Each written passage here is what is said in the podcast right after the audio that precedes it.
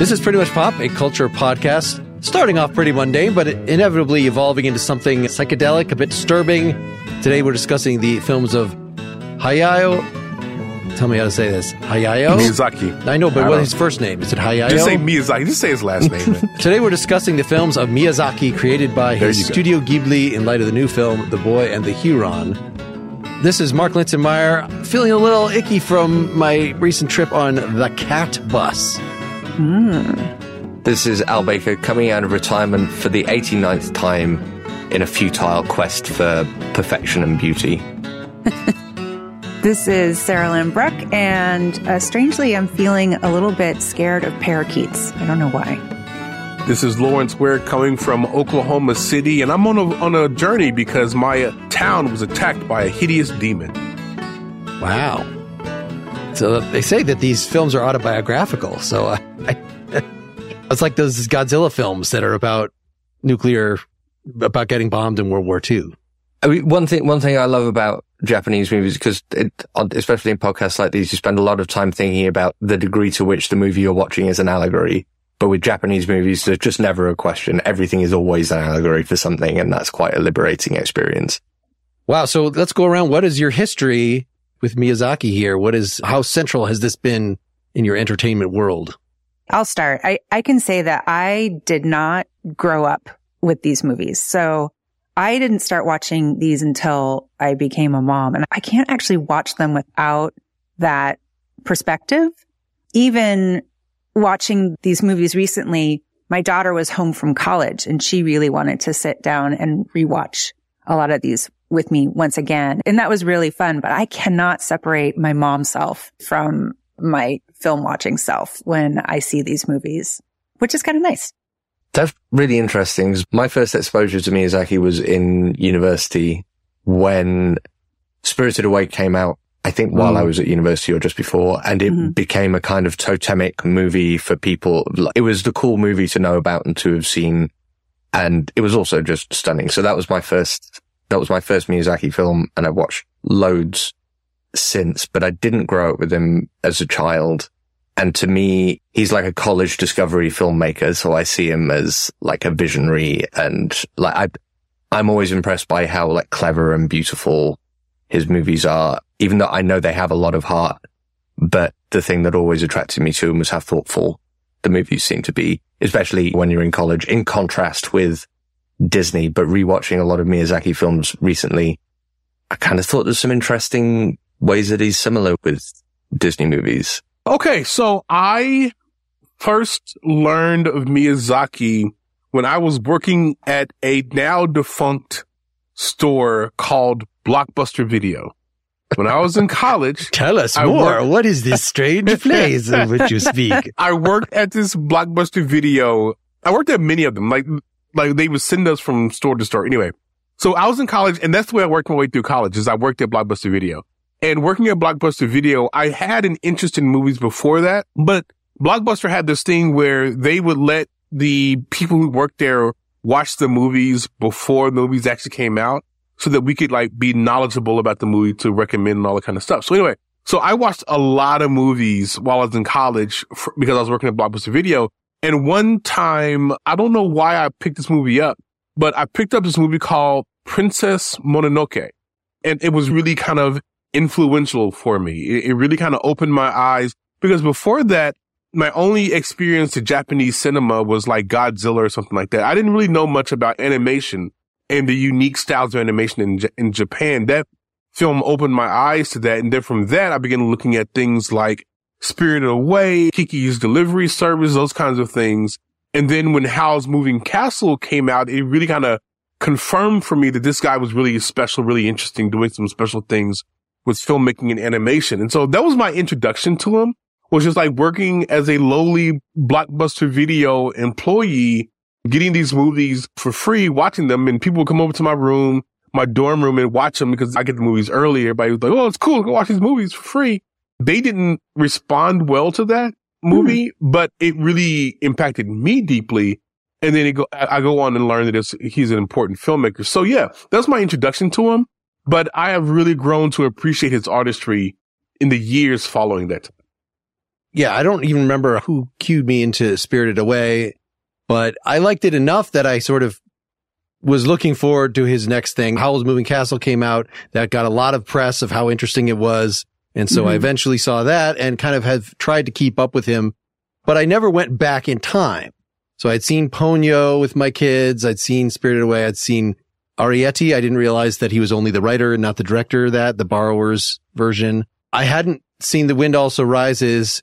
So at some point I kind of decided that I didn't actually enjoy watching them that much. Oh And so I was Oh, not going to watch them on my own time. And so Mhm. I've never, if my kids expressed interest in my neighbor Totoro or whatever, like it's not, not like they were pushing me to watch it with them at home, but I was just like, that's something maybe they do with their friends somewhere else. They've discovered that kind of stuff at college. It, it took a little hassling myself to like actually get myself to watch a bunch of these movies and I wasn't going to rewatch anything, but I did rewatch part of Spirited Away. I just didn't get to the whole thing, but I did freshly watch uh, Princess Mononoke. I'd never seen uh, The Wind Rises, Kiki's Delivery Service, and Tortoro, plus the new movie, of course. I feel like I get it now. I started Nausicaa, and again, it's if I'd had a few more days, maybe I would have finished it. But like, I did feel like okay, I get the point. So I guess I, I still don't love love them. Like they all seem interminable to me. I really have a hard time watching one of them without falling asleep multiple times. I was doing this with my daughter. Wow. Oh my goodness.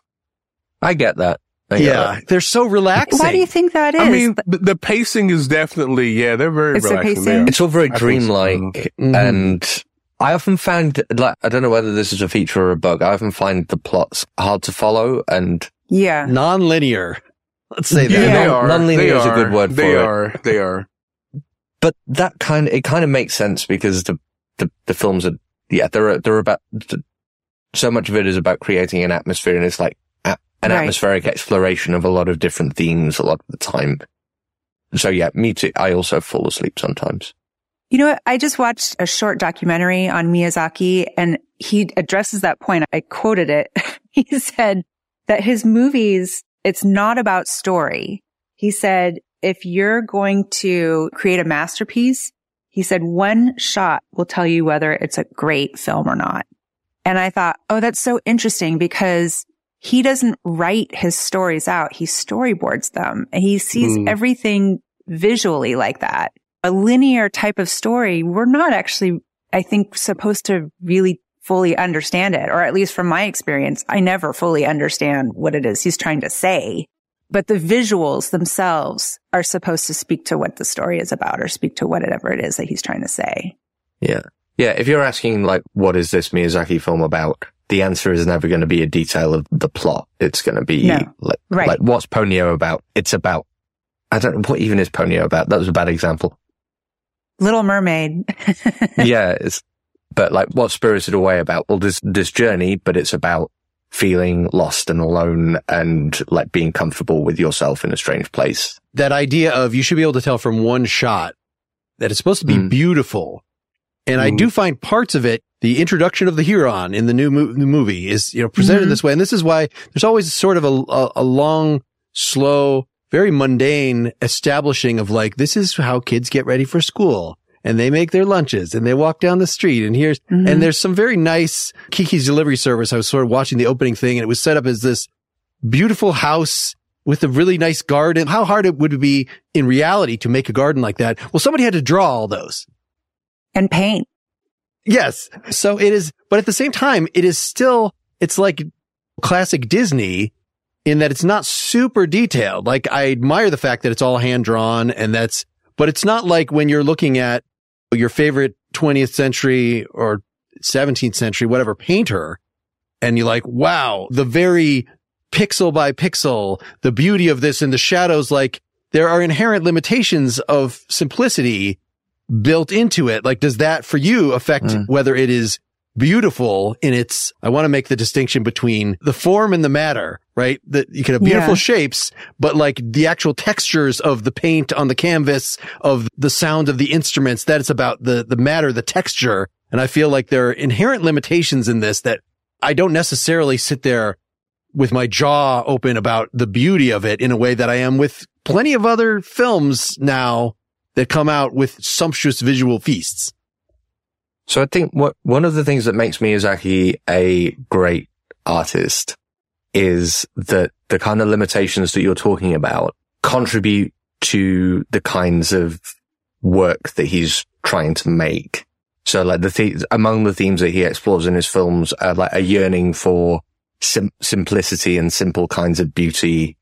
And like there's all the kind of dreamlike moments through all of these things. All of those kinds of themes, the kinds of things he wants to talk about, the kinds of movies he wants to make are all enhanced by having the limitations of hand drawn animation or like they give him there's a reason Miyazaki is a, an animator and not a live action filmmaker and not a playwright.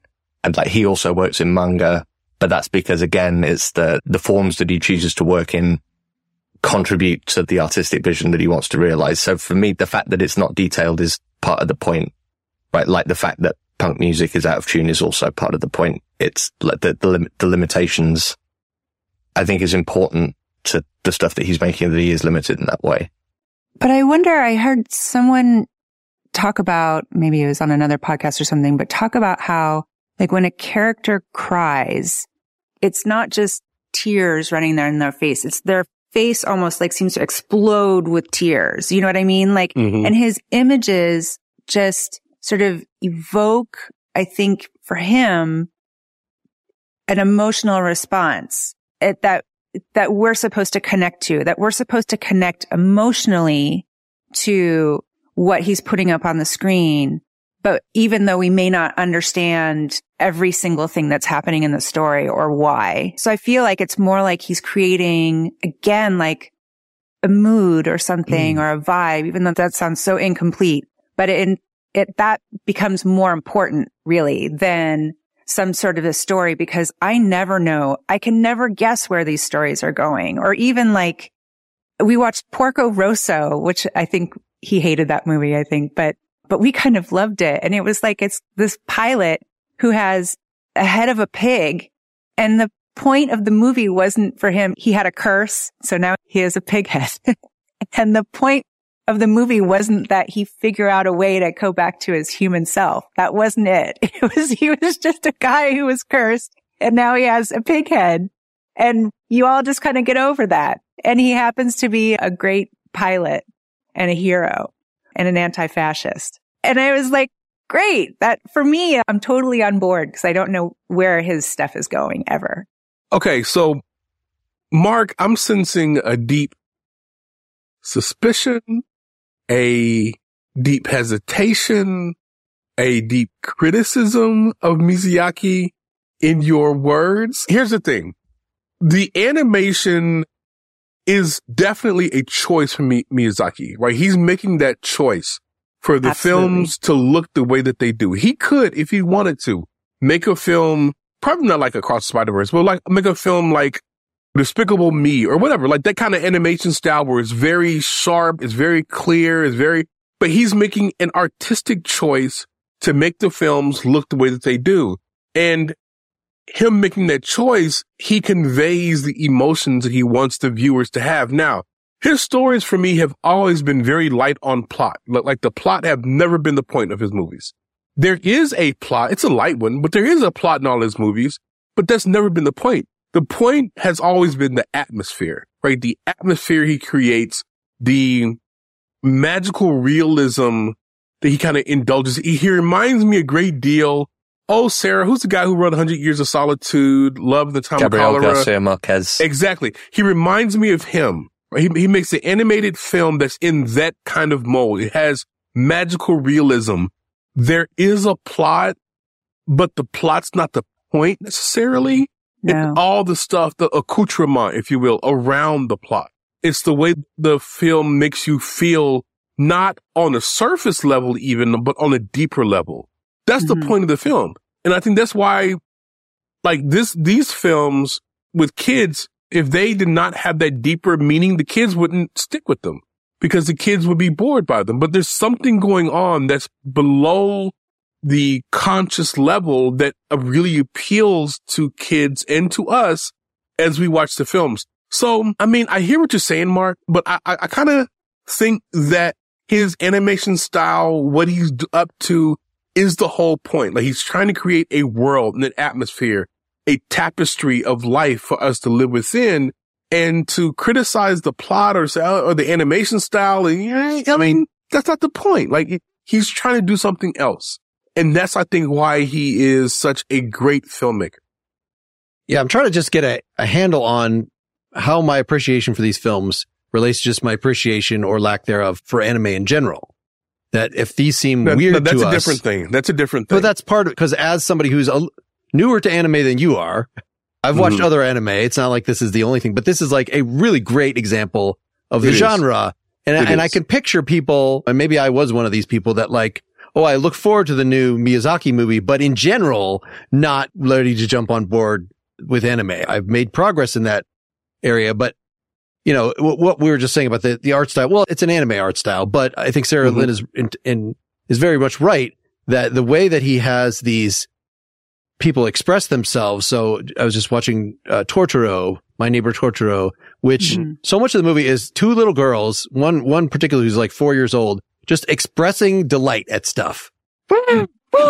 and it's hilarious. and it's great. It's wonderful. Yes, It's wonderful. It, it really cuts through. It is also, so I made a point this time to only see subtitled version, like that you've never actually seen, That's wonderful. That's a wonderful that you've choice. never seen them. If you've only seen dubbed versions, this is a new topic really, but like, I feel like you have not actually seen the work, right? Because the part of what is weird about anime with the dubbing is that like, that's not a normal expression for human beings to make when they say that, when they do that, that, that particular noise, but with English words. mm-hmm. I agree. Like the lip syncing, yeah. You lose something. You I want to hear them yell mommy or wait or whatever the thing is Hmm. in Yeah. with the expression as it was intended, not some English speaker, however famous an actor, trying to sync up. I completely agree. But Christian Bale does such a good job.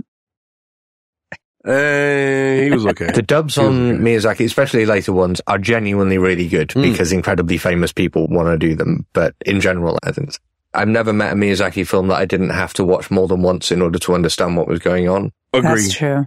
That will somewhat limit my ability to critique The Boy in the Heron, by the way.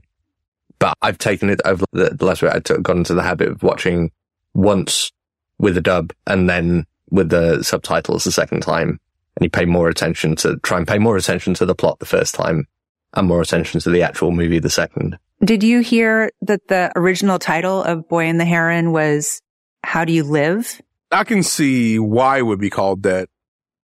But why would they change it to the boy and the heron? How do you live makes actual perfect sense, especially if this is his last movie. It's a reference to a book, I think, isn't it? I believe so. I just think that the boy and the heron is probably a little bit more marketable because kids going to see How Do You Live? They don't want to see that shit. Like, I'm not going to that. But the boy and the heron, oh, okay, let's go. It's a kids movie. So I, I think it's probably a marketing thing. But yeah, I, I think that Al is on to something that watching Miyazaki films more than once, even more than twice, is kind of necessary to kind of really Mm. get what that film is about.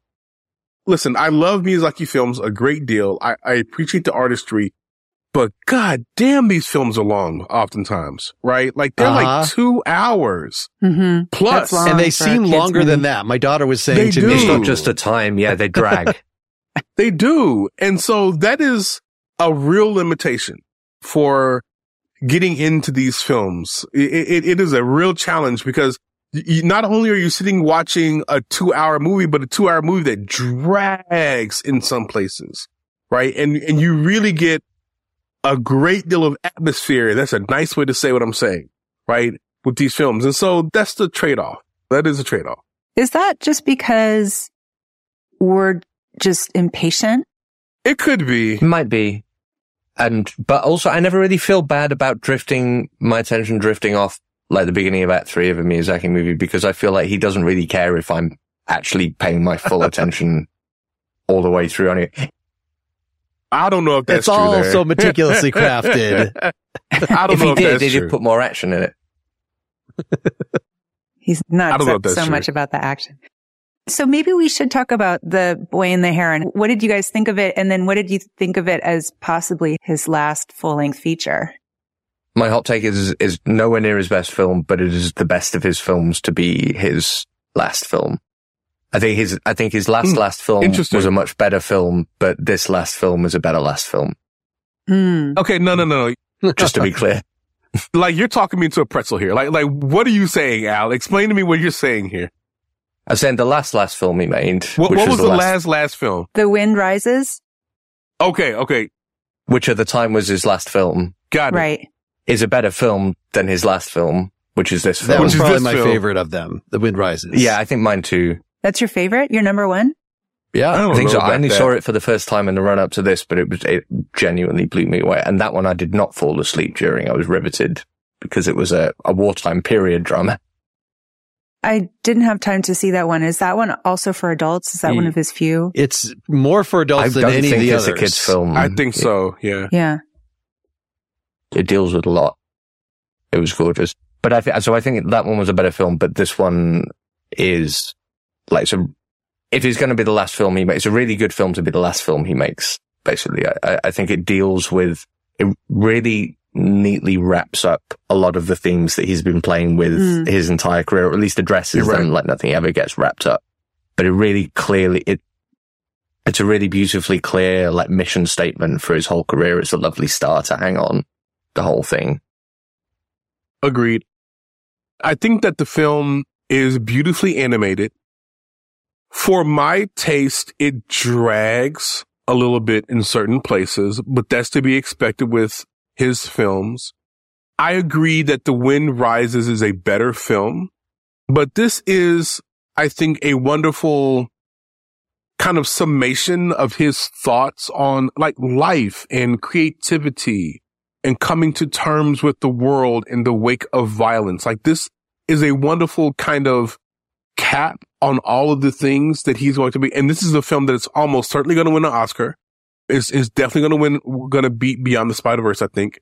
Mark that down. Although I could be wrong, but mark that down. Holler at me if you think I, if I'm wrong. But I think it's a really, really good film. I think it's a really well actualized film.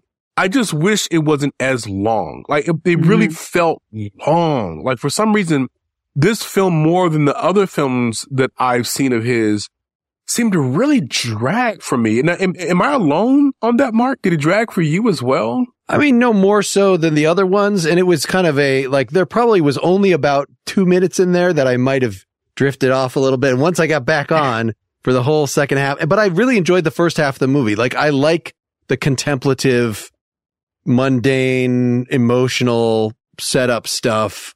It's more when the Heron started acting like an asshole and was, had this disgusting, like, Yeah. weird cliche, big nose, Jewish stereotype, something, some Oh. goblin-y, like sticking out of his mouth. Like when the character took that turn, I'm like, this is not the film that I thought it was going to be. I thought this was going to be a touching story about a boy who is lonely and he gets in touch with nature. No, no, it's Spirited Away too. It's another Alice in Wonderland story where Hmm.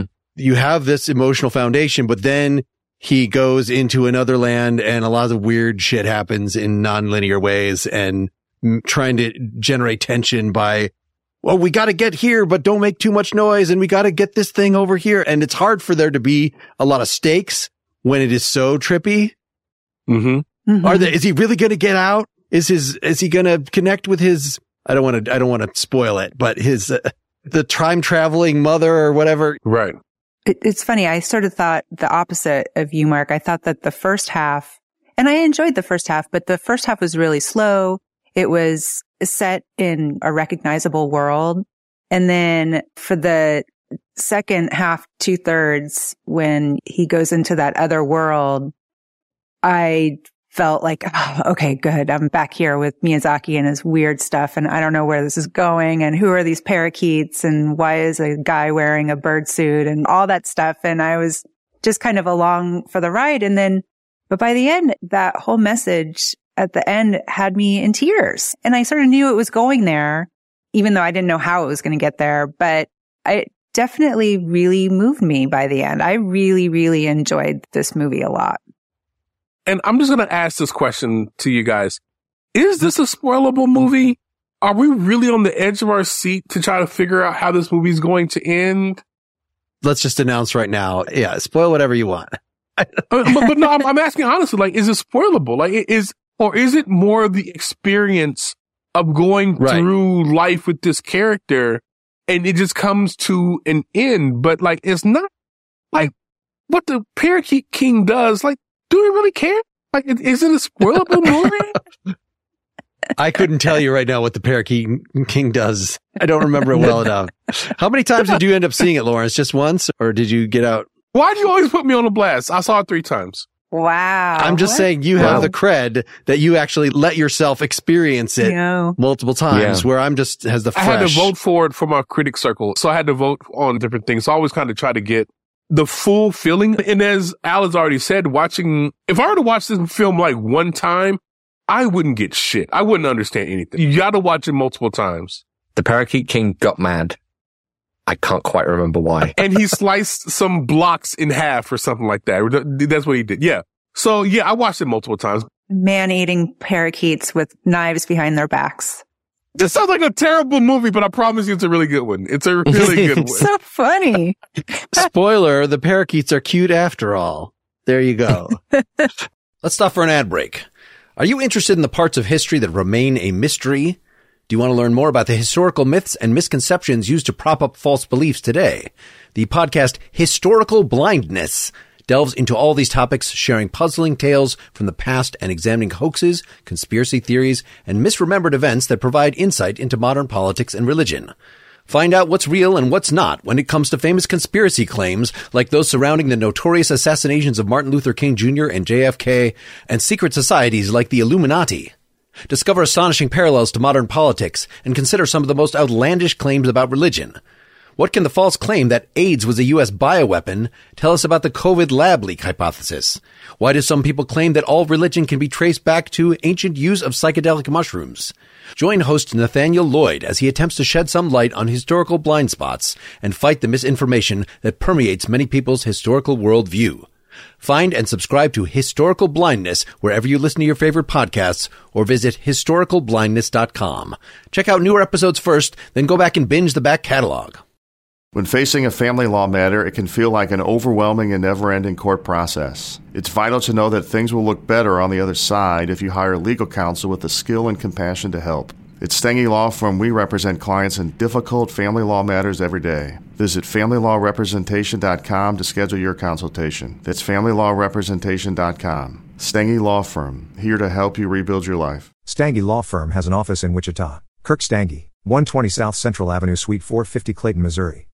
I think that the best thing that we can say to recommend this film is that when you are immersed in the storytelling and you're immersed in that world and you're immersed in that atmosphere, it's a wonderful like journey to kind of go mm-hmm. through. But the details of like, what's the motivation of the parrot king? What are they trying to do with these? Like, what the parrots trying? It doesn't kind of matter. It's like the journey that you go through that is the most important thing. And you walk out deeply emotional from the mm-hmm. film, but not because of the machinations of the plot, but because of the atmosphere, because of what's happening around the plot. If that, if that makes any sense. Let's talk maybe about the emotions. I think it's a real shame, Sarah Lynn, you didn't see the Wind Rises, because one of the feelings I came away from this film with was I, I, came away with the sense that this film was kind of answering the questions which were raised by The Wind Rises. Interesting. That's an interesting take. But not like resolved, because at, at the, end of the whip, so the, the Wind Rises is a story about. Spoilers for The Wind Rises. Spoilers, guys. Heads up. I think maybe vibe spoilers for the ending, but not serious spoilers for the plot. It's about uh, guy designs airplanes and all he wants to do is design beautiful airplanes. And it's about how beautiful airplanes are to him. And, but he's working for the Japanese government during the Second World War. So across the background of his quest to create beautiful airplanes is the fact that they're inevitably going to use, be used to commit war crimes. And it mm-hmm. makes the entire film feel incredibly eerie and weird. And then the end, the res- the resolution is in or, or the emotional resolution is in, was not even a resolution. That's the point is it seems like in order to l- look to create beauty in the world, you inevitably have to compromise. And it Mhm. felt like this, if it felt like this movie to me was kind of find, finding a kind of resolution with those kinds of tensions between beauty and reality that, that Miyazaki looks at in, well, at least in that film and, and in a couple of others as well. And that was like the emotion that I came away with it. It felt like there was a lot of a big release of tension at the end. It felt like this was his way of saying, I know that I'm a big cynic and I think that beautiful things inevitably get compromised, but I can find a way to live with that. And that's better than the alternatives. hmm It sounds like the resolution that he comes to at, at the end of The Boy and the Heron too, except this is really Mhm. That's true. a kid who is coming to the realization that, Hey, if you want to be a part of the world, you have to understand that this is the way that it is, which is a really sad message to give to a child. But Miyazaki doesn't seem to shy away from sad messages to give to children. Oh no, he has no problem wrecking the lives of children everywhere. He has no problem Seems like a very sad man. But it was sort of beautiful though at the end. And it's also in some ways culturally specific. There's lots of things about being part of a community and that you have responsibilities as a kid that we don't necessarily push here in the West. But, but the boy and the heron by the end, like the fact that he gave up this fanciful world where he could be the king, he decides to give that up and join the real world and accept his circumstances. And we don't know by the end. We just don't know if he's, if that's a happily ever after or not. They sent him off to work in the coal mine. With that funny suit he was It seems like a really school. nice Yeah. house, and the, the starting point is a very beautiful. What he- what he's coming back to is not seem With horrible. all the little old ladies. It's very, that was a weird addition. So that, that's the Miyazaki art style is Mhm. that like you have this very sort of realistic thing. And then all these little ladies that are animated as if they're literal trolls or something like it, it was pretty jarring to me. yeah, they come back and they all have I just accepted it. big moles on their faces and noses and gray hair. They're not exactly glamorous. That's just what he does. But but really, I think that the best thing to happen to Miyazaki of the past few years is really HBO Max, because all of his films were very hard to find in the U.S.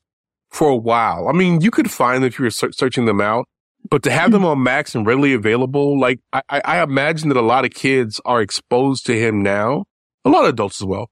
Are exposed to Mhm. him now because he's readily available. Like he's right there on Max, like almost all his films. And so for all the ups and downs of these streaming services, and this is a good thing now that you have access to. Al, did you guys have access to that over there in the UK They're all on Netflix here. on Netflix? Yeah. So I mean, th- that's a good thing, you know, that you you have access to him. And whether or not I have some criticism, I mean, obviously I have some criticism. Like I said already, I really wish his films were not so laborious. It's just, I wish they weren't, but I'm happy. I'm happy they're there. Kiki's Delivery Service is the only one that I saw that I felt like was actually paced like a children's movie, that actual children would enjoy it. Whereas I feel like most children, I don't know exactly what the ages I have in mind, but like if you try to get them to sit through Spirited Away, maybe they would just be entranced on how crazy it is and follow it all the way. Man, I don't know what it is. The Kids love these weird. movies, man. My daughter immediately loved all Mm. of his movies. Okay. Seriously, I, I don't know what it is. Like, if I was a kid, I'd have been bored as hell. Man, I was watching Transformers or whatever, and He Man and Thundercats. Don't you, you know, think it's because he I'd takes been kids seriously? maybe. Yeah. I think they feel seen. Yeah, I, even the wind rises. I know it was, it's not actually that much of a because it's about a boy starts as a boy dreaming Mhm. about planes and sort of it retains that. And there's a tragic romance in it, but the way that it's presented is so G rated and kind of weirdly melodramatic and like it's not what you would just see in a Japanese or British whatever high art value romance Mm-hmm. tale. Mm. It, it, it just seems, yeah, I don't know if what Al or Lawrence, what you guys thought of that aspect of that movie.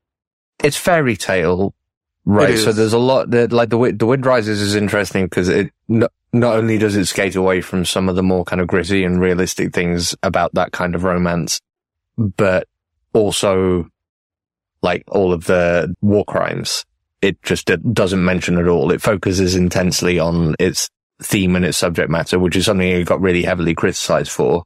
Hmm But to be honest, I think it serves the film well that it leaves a lot of this stuff I completely agree. I Mhm. completely agree. in the background. And the way he treats the wife in The Wind Rises is really interesting because she's a really ancillary character in a lot of ways. And her illness, it mostly happens off screen, but it's used as a narrative device to like really to, to puncture kind of moments of the protagonist's journey and bring in a big bit of sadness when it's needed. And I wept like a baby.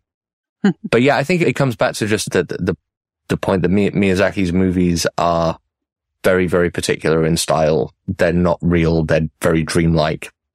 Yeah, even, even the one that's definitely, I think to my mind, definitely aimed at adults still has a lot of these dreamlike qualities that you'd associate with his, his children's movies. Cause I think that's just the way he makes movies.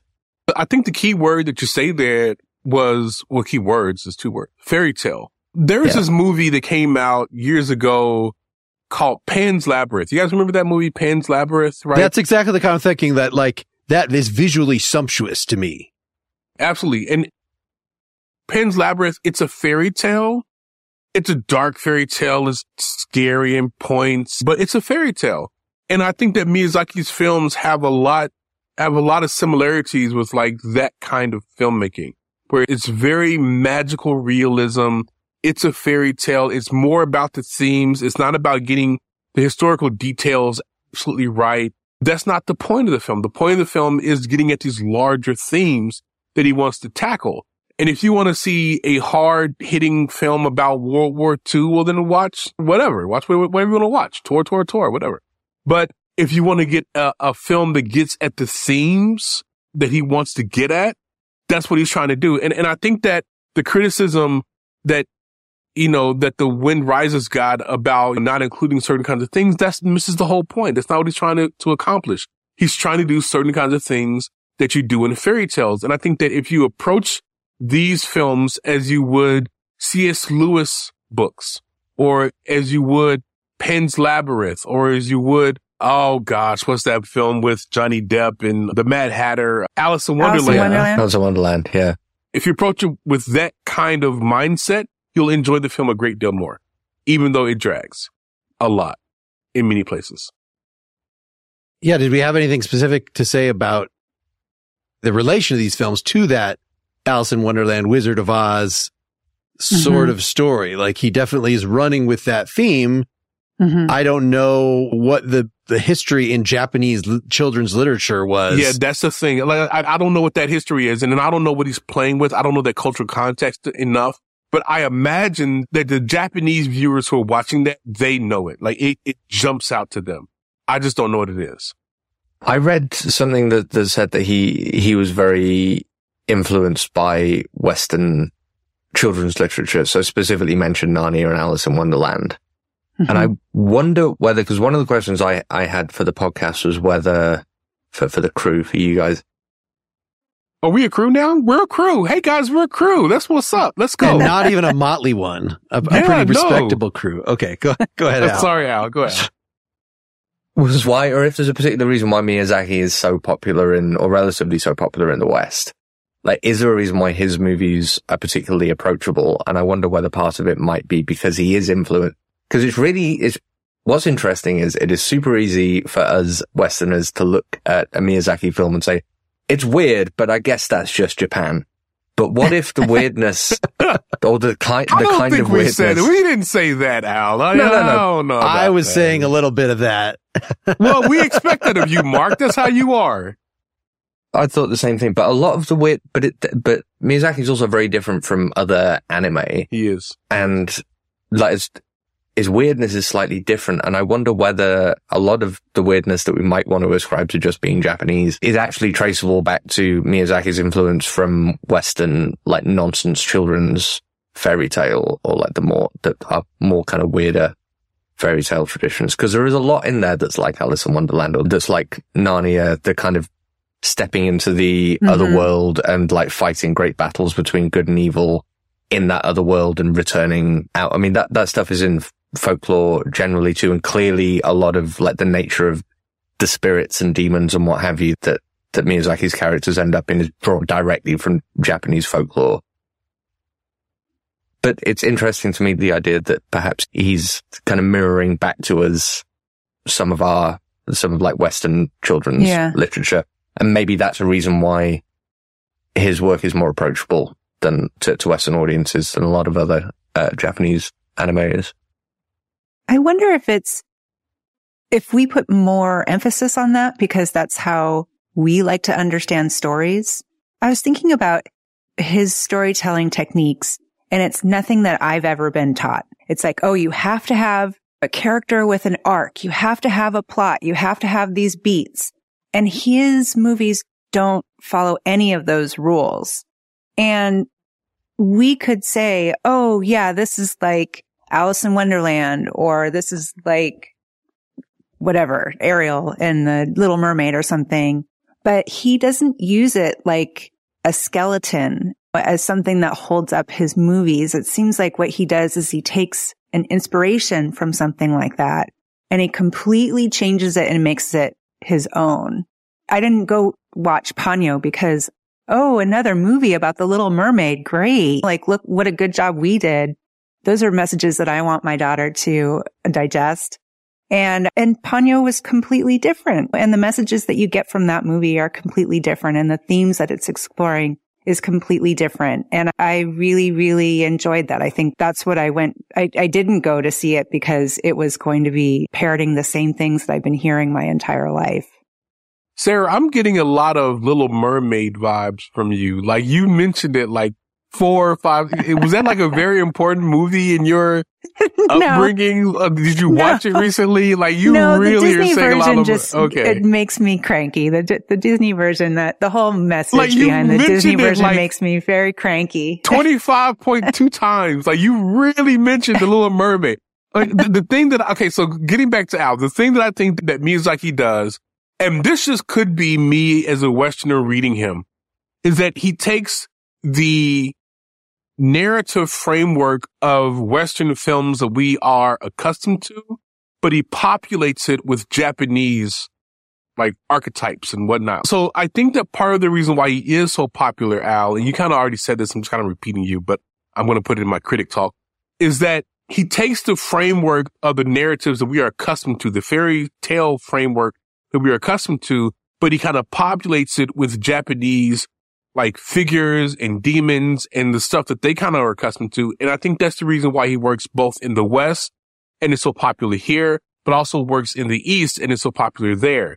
And that is what I think is so rare about him, right? That he's able to kind of bring both of these things together in the same way that John Woo, in a very different way, he brings that Western action stuff, but he also keeps it very Eastern. He brings it together. Those filmmakers who are able to do that are very rare. Typically a person gets kind of set in one way, whereas these guys are able to kind of bridge the gap between the two, which is why I think that him being as old as he is and this possibly being his last film is really so tragic because we're kind of losing a master who was able to do both and and not just one or the other. hmm hmm Was that good critic talk? Did I do a good job? That was real good credit. So I also Well, think it was you, quite thank different from what I said. I Thought it was an interesting, constructive addition to what I said, not just parroting at all. Thank you. I try to play off you, man. We work out well. So something else that's important to, to talk about is Miyazaki's influence on animation as a whole, and especially Western animation. He's clearly had a really liberating effect on what Western animation can do. hmm Specifically, I was thinking about what rewatching his films. I'm a huge fan of Avatar: The Last Airbender, and it is clear Very clear. Very clear. huge Yes. amounts of the art style and like even the basics of what they're trying to do wouldn't have happened without without Miyazaki's influence. And the film that Nimona was the film I was talking about having seen recently. There's a terrific new animated film that came out on Netflix in On the Netflix, UK, and that also has like clearly draws enormously from Miyazaki's style and is aimed directly at Western audiences. So this is just this this the it, it's super interesting how how like Miyazaki is like the clearly the Japanese filmmaker, but has in a lot of ways just created an entirely new way of doing animation of approaching animation as film in the same way that that like John Woo did for action. Completely agree. weren't all the Pixar people, they were all incredibly influenced by Miyazaki.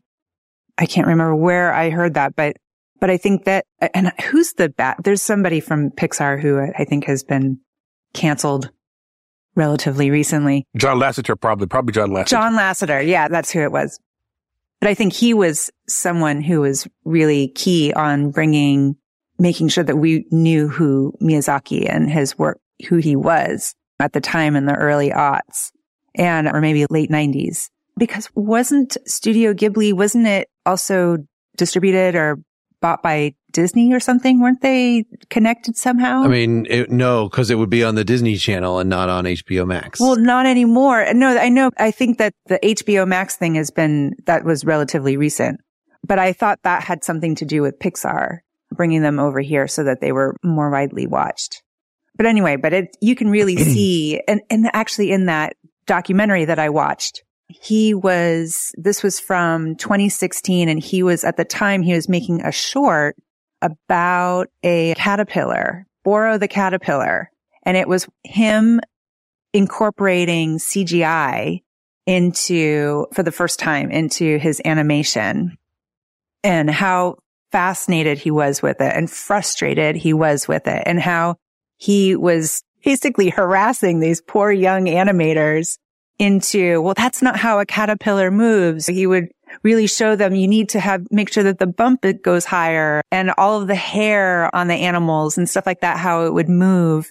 And that kind of attention to detail is definitely something that you see in Pixar films. And I also think that his influence, like notice how almost all his films have very strong female protagonists. And he's very intentional about that. And I think that that is something that was way ahead of its time when he first started kind of doing those kind of things. Now we have kind of criticized his storytelling because it's very atmospheric. But when you get into the details of the story, it's very kind of clear what he's trying to do. Now it, it requires multiple viewings to get it all. So I think that, that Miyazaki's influence is kind of wide ranging. You can see it in Pixar. You can see it in Across the Spider Verse, Into the Spider Verse is there as well in some of the things that, that they're doing. I think Miyazaki is a very important filmmaker. And though I do have my criticisms and I do wish that some of the things are a little bit shorter or the narrative is a little bit tighter, I cannot overstate how important he is as a filmmaker and how his films kind of opened the door for people to kind of tell films, tell stories rather the way they wanted to tell them instead of being mm-hmm. locked into a Disney formula of telling mm-hmm. those stories. Because of him, we get stories that are wide ranging, very different because of his influence. In our short remaining time, are there any specific things that we want to, maybe we can do more of this in the after talk, but about our, our particular experiences with particular movies here. So Princess Mononoke, I'd never seen until this, and that's so different than mm-hmm. the yeah, made for kid ones yeah. like Totoro or Kiki that was epic and there's some graphic violence and some very trippy, weird forest spirit creatures that jiggle their heads in disturbing ways. Yeah, there, there's so much. Any thoughts about that one in particular? I, that, that was sort of blew me away in a way unique in his catalog. Mm-hmm. It's a very unique film, but to be honest, that was my entry into this. And so oh. I was expecting his films to all be like that. And then to note, to notice that the films are very different than that was a little jarring for me. And so at first I did not like Miyazaki. It took me a couple of years to warm up to him because that first film kind of set an expectation that was going to be not action. I don't know how to say it. it, it like more violent, maybe. Sure, sure. Yeah. More aimed at boys. Yeah. Yeah. And, and it's not, you know, the most of his films are not aimed at boys. And so I really love that one. It took me a while to warm up to the rest of them. But honestly, my favorite of his films by far is Kiki's Delivery Service. I love that film. Oh, me too. It is an amazing film.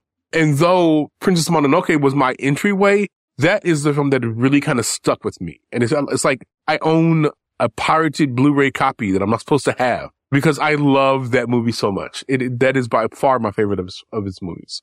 Oh, that's so interesting. Yeah, the first time I saw Princess Mononoke was just a couple days ago.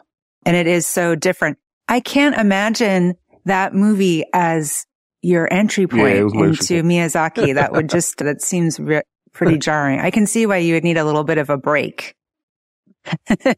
I think between that and Kiki, you do get a really good. Actually, I think those would be the two that I would suggest people to start with because you really get a thorough grounding in everything that Miyazaki is interested in Absolutely. between those Absolutely. two movies. You're right yeah, that's so Because we haven't really talked about his take on nature and humanity's relationship to nature and the kind of like, views he espouses very clearly through ham-fisted dialogue about how how people should.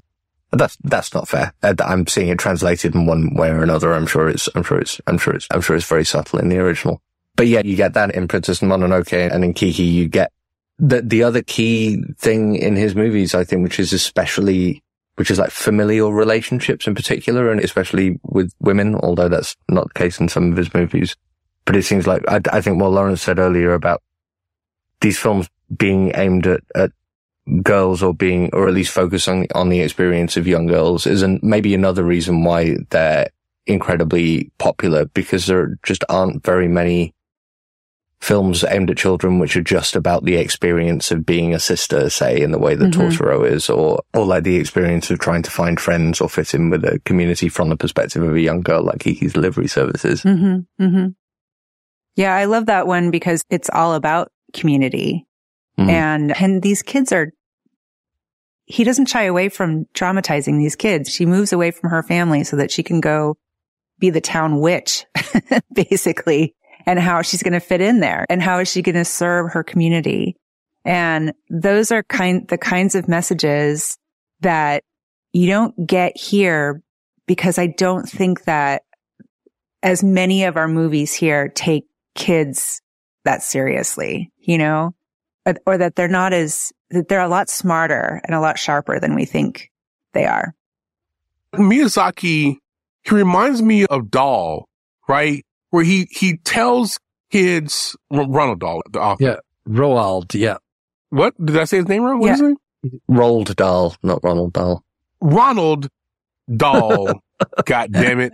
His brother Ronald, yeah. His brother okay. Ronald, one of my best friends. Anyway, but he doesn't shy away from like telling scary stories to kids because Right. he knows that kids can handle it.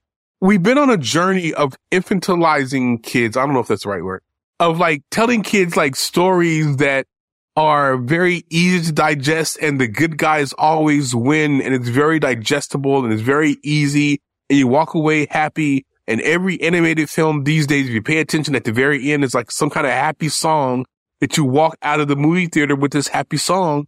And he's not interested in that. Like he knows that kids, like kids in real life have to deal with real stuff. They have to deal Mhm. with their parents getting divorced. They have to deal with, with wars. They have to deal with deaths in the family. And he takes kids seriously and he talks to kids on their level and he doesn't talk down to them and he doesn't make everything wonderful because that's not how life is. And I appreciate that about, and I Yeah, wish that more filmmakers, more storytellers would follow that, that genre and that kind of mold and tell kids hard stories and don't always end on a positive note. Sometimes life ends on an ambiguous one. I think that's okay. Hmm. But it's also interesting that he also, he never punishes optimism or like youth. No, he doesn't. he doesn't punish He doesn't. childishness. Not at Right. all. Not at all. He throws all of these horrible things at the at these children and they go through all these traumatic experiences but they all they're always ultimately relentlessly positive characters. Mhm. and his films never thought of this before but it's super interesting. His films always end with as you say lawrence kind of ambiguous emotional note like something beautiful's happened but something sad's happened too but the characters at the center of the story always remain positive the entire way through and are never punished for that positivity. Like the lesson is never you need to be more cynical. It's the world is awful, but you should remain optimistic anyway. Mhm. And go be a witch. If you want to be a witch, Go be a witch. go be a witch. God damn it. I was trying to think of how he treats his villains. Like in Kiki in particular, like there's some kind of a little, some light bullying, some snobby, ungrateful people, but Mhm. it just turns out like, well, they don't get the, the benefits and the praise that your heroes get. It's not that they get some comeuppance.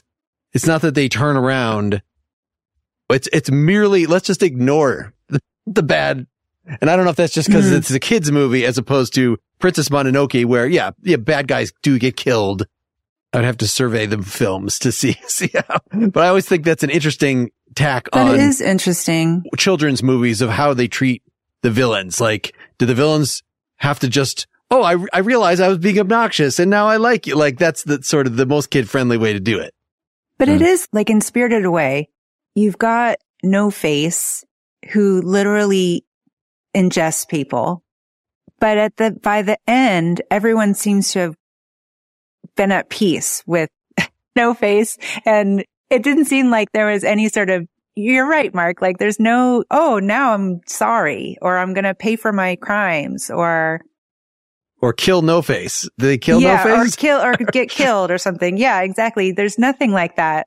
Can you kill No Face? I don't know if You can can't kill lovers, and and I think that's that's really important because the, a lot of the time the villains, like the villains in Miyazaki's work, are just the, like the, just the way that the world is, or the way he Yeah. presents the world as being, Yeah. which is a Yeah. thing that the heroes have to navigate in order to come to terms with whatever. But No Face is a great example because No Face doesn't exist to be beaten. No Face exists to be accommodated. to be dealt with. Yeah. It's the same as the lesson in Princess Mononoke, right? If you, that, that nature is scary and threatening, but the way to handle that as people isn't to try and conquer it. It's to live your life in such a way that you can accommodate it. Well, that sounds like a good thing to wrap up on. Any final words? I mean, I think this is a strong recommendation. Yeah. Go watch his films. Yeah. Of course. I think Al had the best idea there. Go watch. I mean, The Boy and the Heron, sure, it's everywhere right now, but Kiki. But the wind rises. Well, Kiki and the Princess Mononoke, I think those are good entry points. And then, of course, after that, I would say The Wind Rises. I would think I would say Totoro watch- would be Well, a The and Wind Spirited Rises. Away, I Well, just, God damn it. We can't agree on shit. Like, Isn't we can't Spirited agree Away on like- my favorite. the That's my biggest favorite. grossing Japanese movie period or something. Boy and the Heron. Yeah, it's made a lot of money. I was talking about Spirited Away. Spirited Spirit Away. Away. Oh, Spirit Spirit Away. Away. Yeah. Spirit Away. His that's such a Boy great. and the That's Heron's a gonna- great movie. Beats Well, it, I'm going to say, God damn it, go watch Kiki and go watch The Princess right. Mononoke and I'm done. Go watch all of them. Go They're on all the good. Miyazaki Film Festival You in your watch local all of them if community you want watch to. You can. That's- check that's in with me in six journey. months That's a long if I've watched any other of his movies or if I You're just not did gonna this for watch the anymore. podcast. I'm gonna go watch The Wind Rises. Turn it on and go to sleep to it. Sure. How about that? All right. Thanks, everybody. Bye, guys. Bye bye. Bye-bye. Bye. Peace. Get more Pretty Much Pop at prettymuchpop.com. Get bonus content for every episode at patreon.com slash prettymuchpop. Pretty Much Pop is part of the Partially Examined Life podcast network, and it's also presented by openculture.com. Hurry into Ram Power Days and experience the raw power of the Ram 3500. With available best in class torque and towing among 350 3500 pickups when properly equipped. Strap yourself in for one powerful ride in the Ram TRX. With the most horsepower of any gas pickup ever built. Or the Ram 1500, awarded number one in driver appeal among light duty pickups by JD Power three years in a row. Hurry into Ram Power Days going on now. For JD Power 2022 U.S. award information, visit jdpower.com/awards. Shopify helps you sell at every stage of your business. Like that, let's put it online and see what happens stage. And the site is live. That we opened a store and need a fast checkout stage. Thanks. You're all set. That count it up and ship it around the globe stage. This one's going to Thailand. And that, wait, did we just hit a million orders stage? Whatever your stage, businesses that grow, grow with Shopify. Sign up for your $1 a month trial at shopify.com slash listen.